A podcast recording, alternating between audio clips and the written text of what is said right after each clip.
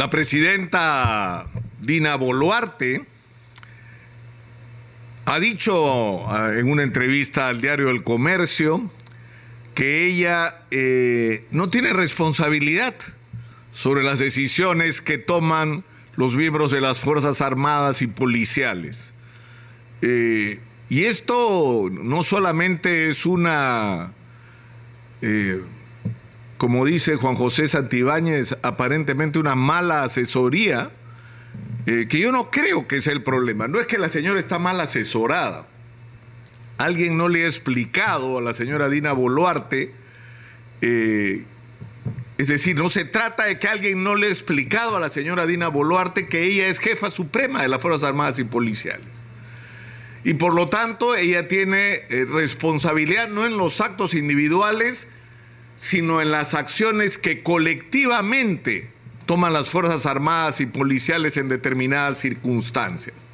Y lo que está haciendo la señora Dina Boluarte, como ha hecho sistemáticamente en las últimas semanas el señor Alberto Tarola, es pretender lavarse las manos con respecto a lo que pasó en diciembre del año pasado y en enero de este año frente a las protestas de rechazo a su gobierno, donde murieron 49 personas aparte de las 11 víctimas de los bloqueos y del suboficial Sonco que fue salvajemente asesinado. Pero de estas 49 personas, la mayor parte de ellas murieron con disparos de fusil, de armas de las Fuerzas Armadas y policiales y en algunos casos de bombas lacrimógenas, disparadas según las evidencias de fotos y videos, según los testimonios de los testigos y según los avances de la propia investigación del Ministerio Público, dirigidos sobre todo a la cabeza y al tórax con el objeto de eliminarlos. Y lo que pretende decirnos la señora Dina Boluarte ahora es que eso que ocurrió fue una responsabilidad de quienes apretaron el gatillo y que ella no tuvo nada que ver. Ella se lava las manos, igual que el señor Otaro le dice, yo no tengo nada que ver, yo no tengo ninguna responsabilidad. Que se los coma el tigre a ellos. Que si alguien tiene que ir preso por esas muertes, que ellos mismos en sus descargos internos ante la Comisión Interamericana de Derechos Humanos, han reconocido que fueron excesos, que fueron incluso violaciones a los derechos humanos y hasta han reconocido la posibilidad de que hubiera habido ejecuciones extrajudiciales. Que es importante entender que es una ejecución extrajudicial.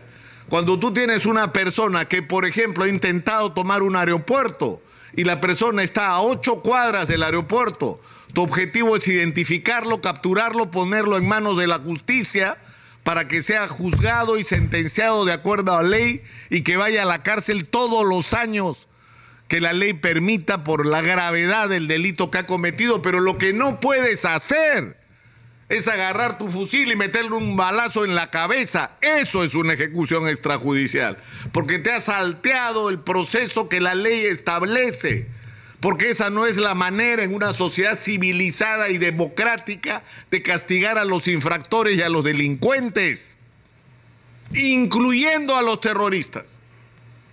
Esa no es la manera. No fue de esa manera con la que se le ganó la guerra Sendero Luminoso. No fue con esa idea, el mejor terrorista es el terrorista muerto, estaremos en guerra hasta hoy si se hubiera continuado con esa idea que alguna vez primó en la cabeza de nuestros políticos y de muchos líderes militares. Pero felizmente nuestras Fuerzas Armadas y nuestra policía aprendieron la lección de su propia experiencia. Porque ningún político les dijo lo que había que hacer, los mandaron a la guerra a ciegas. En el caso de los militares con un código de justicia militar que regulaba los conflictos internos en los cuarteles pero que no preparaba a la gente para enfrentar una situación que era lo más parecido a una de guerra civil focalizada, donde se tenía que enfrentar a la población de tu propio país y donde habían grupos que cometían actos terroristas y que estaban infiltrados en la población y que atacaban y desaparecían entre la población. Y donde se cometieron errores y crímenes gravísimos como ir a una población donde se presumía o se tenía incluso la convicción de que habían terroristas encubiertos y se mataba a todo el mundo, pensando que así se resolvía el problema y no se resolvió, se ensangrentó el país, se multiplicó la sangre cuya dosis mayor la puso, por supuesto, Sendero Luminoso con sus crímenes y un fenómeno de ocho provincias se extendió a todo el país por responsabilidad de los políticos, de los políticos, no de los militares a los que, y los policías a los que siempre recurrimos desesperadamente para que nos resuelvan los problemas. Y hasta el día de hoy, hasta el día de hoy hay militares y policías pagando por eso en la cárcel, enjuiciados por decisiones que finalmente no tomaron ellos sino tomaron políticos cobardes que se lavaron las manos, se sacudieron de toda responsabilidad para que quienes paguen sean finalmente los ejecutores de sus decisiones políticas. Acá en Exitosa, yo dije, no lo dijo otra persona, lo dije yo. Si ustedes meten a los militares a enfrentar esta protesta social, va a haber muertes. ¿Y por qué va a haber muertes? Porque los militares no están preparados para enfrentar una protesta, están preparados para la guerra. Y si tú le dices a ese militar, anda, enfrenta a la gente, y la gente que protesta le tiras piedras, el militar va a agarrar su fusil y le va a meter un balazo. ¿Qué es lo que pasó en Ayacucho, señora Dina Boluarte? ¿Y quién decidió meter a las Fuerzas Armadas en Ayacucho? Dígame usted, ¿el general Gómez de la Torre? ¿Fue él el que tomó la decisión? ¿Fue el jefe de la región Ayacucho el que dijo yo me hago cargo de enfrentar? No, señora Dina Boluarte, fue usted la que tomó la decisión. Y si usted tomó la decisión, usted tiene que asumir las consecuencias de esa decisión con coraje. De decirle al Perú, sí, yo tomé la decisión, sí, yo me hago responsable y si alguien tiene que ir a la cárcel, iré. Eso es una conducción responsable, respetuosa, ética de las decisiones que se toman y de la relación con las Fuerzas Armadas y la policía. Eso es respeto. Eso es honor. Lo otro es una lavada de manos que no podemos aceptar como sociedad. No podemos aceptar, y doy el caso de Ayacucho porque es absolutamente emblemático. Estaba cantado lo que iba a pasar. Viene la gente marchando para llegar a la plaza. Siempre las, marchas de Ayacucho van a la plaza. Es lo normal, en lo común, la policía lo sabe, sabe cómo manejarlo, sabe cómo controlarlo. Los militares no. Los militares no. Y si a eso le sumamos el contexto de decir que lo que tenemos en diciembre y enero son a terroristas porque así se le llamó.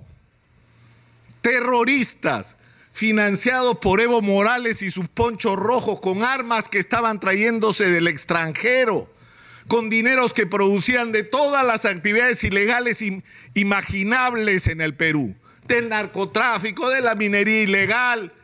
Es decir, lo que teníamos al frente era un enemigo que amenazaba el futuro de la patria. Entonces tú pones a un soldado y lo que ve al frente no es un peruano indignado y molesto por la razón que fuera, con razón o sin ella. Yo creo que sin ella, porque Pedro Castillo era indefendible. Pero en fin, esa es mi opinión. Pero tú no puedes enfrentar a esa persona como si fuera un enemigo de una nación extranjera y meterle bala, porque ese fue el contexto que usted, señora Dina Boluarte, y usted, señor Alberto Otaro, la crearon. Crearon ese clima que terminó con estas muertes. No se pueden lavar las manos. Por Dios, ¿cómo es posible que mueran 17 personas en el intento de toma de un aeropuerto? Cuando hechos similares han ocurrido en las últimas semanas en Brasil y hasta en París y no ha muerto nadie. Porque no es cierto que la única manera de defender un patrimonio tan importante como el aeropuerto sea matar 17 personas, muchas de las cuales murieron lejos del lugar y ni siquiera habían participado en el intento de ataque. Ese desenfreno violentista que se desató tiene responsables que fueron los que crearon ese clima, los que dieron las estrategias de cómo enfrentar esta situación y los que después han justificado lo que se hizo como correcto. Y ahora, cuando empiezan a aparecer las evidencias de que pasaron cosas que no debieron pasar, que murió gente que no, debieron, que no debió morir, se lavan las manos y dicen, frían una vez más a los militares y a los policías. No, señor, no. La sociedad peruana no puede permitir que eso vuelva a ocurrir porque ya nos pasó antes. Porque eso está mal. Porque eso habla mal de nosotros como sociedad. Porque eso es desmoralizante para los miembros de las Fuerzas Armadas y los policías. Que los mandas al campo de batalla, le dicen lo que tienes al frente son terroristas y le dicen dispara. Y cuando dispara tú volteas para el otro lado y haces como si no estuvieras ahí a la hora de las decisiones. No. No, no sé cuál es el mecanismo, sinceramente, para enfrentar esto, pero en esto tenemos que estar juntos. En esto tenemos que ser capaces de poner de lado ideologías, de poner de lado diferencias políticas y establecer un mínimo de respeto institucional a las Fuerzas Armadas y a la Policía Nacional. Porque si no, no tenemos futuro como sociedad. No podemos aceptar lo que la señora Dina Boluarte ha hecho ante el diario El Comercio, que es resumir lo que han venido diciendo todas estas semanas. No sé lo que pueda hacer otro. Yo soy periodista, tengo este espacio y tengo mi derecho a opinar con libertad felizmente, porque acá yo digo lo que yo pienso y puedo errar o acertar, pero tengo la libertad en esta empresa de hacerlo y por eso lo hago. Yo creo que lo que ha hecho la señora Dina Boluarte y pretende hacer el señor Alberto Tarola no lo podemos permitir. Ellos se tienen que hacer responsables y la señora fiscal de la nación tiene que hacer con respecto a ellos su trabajo. Soy Nicolás Lucar, esto es Hablemos Claro, estamos en Exitosa. La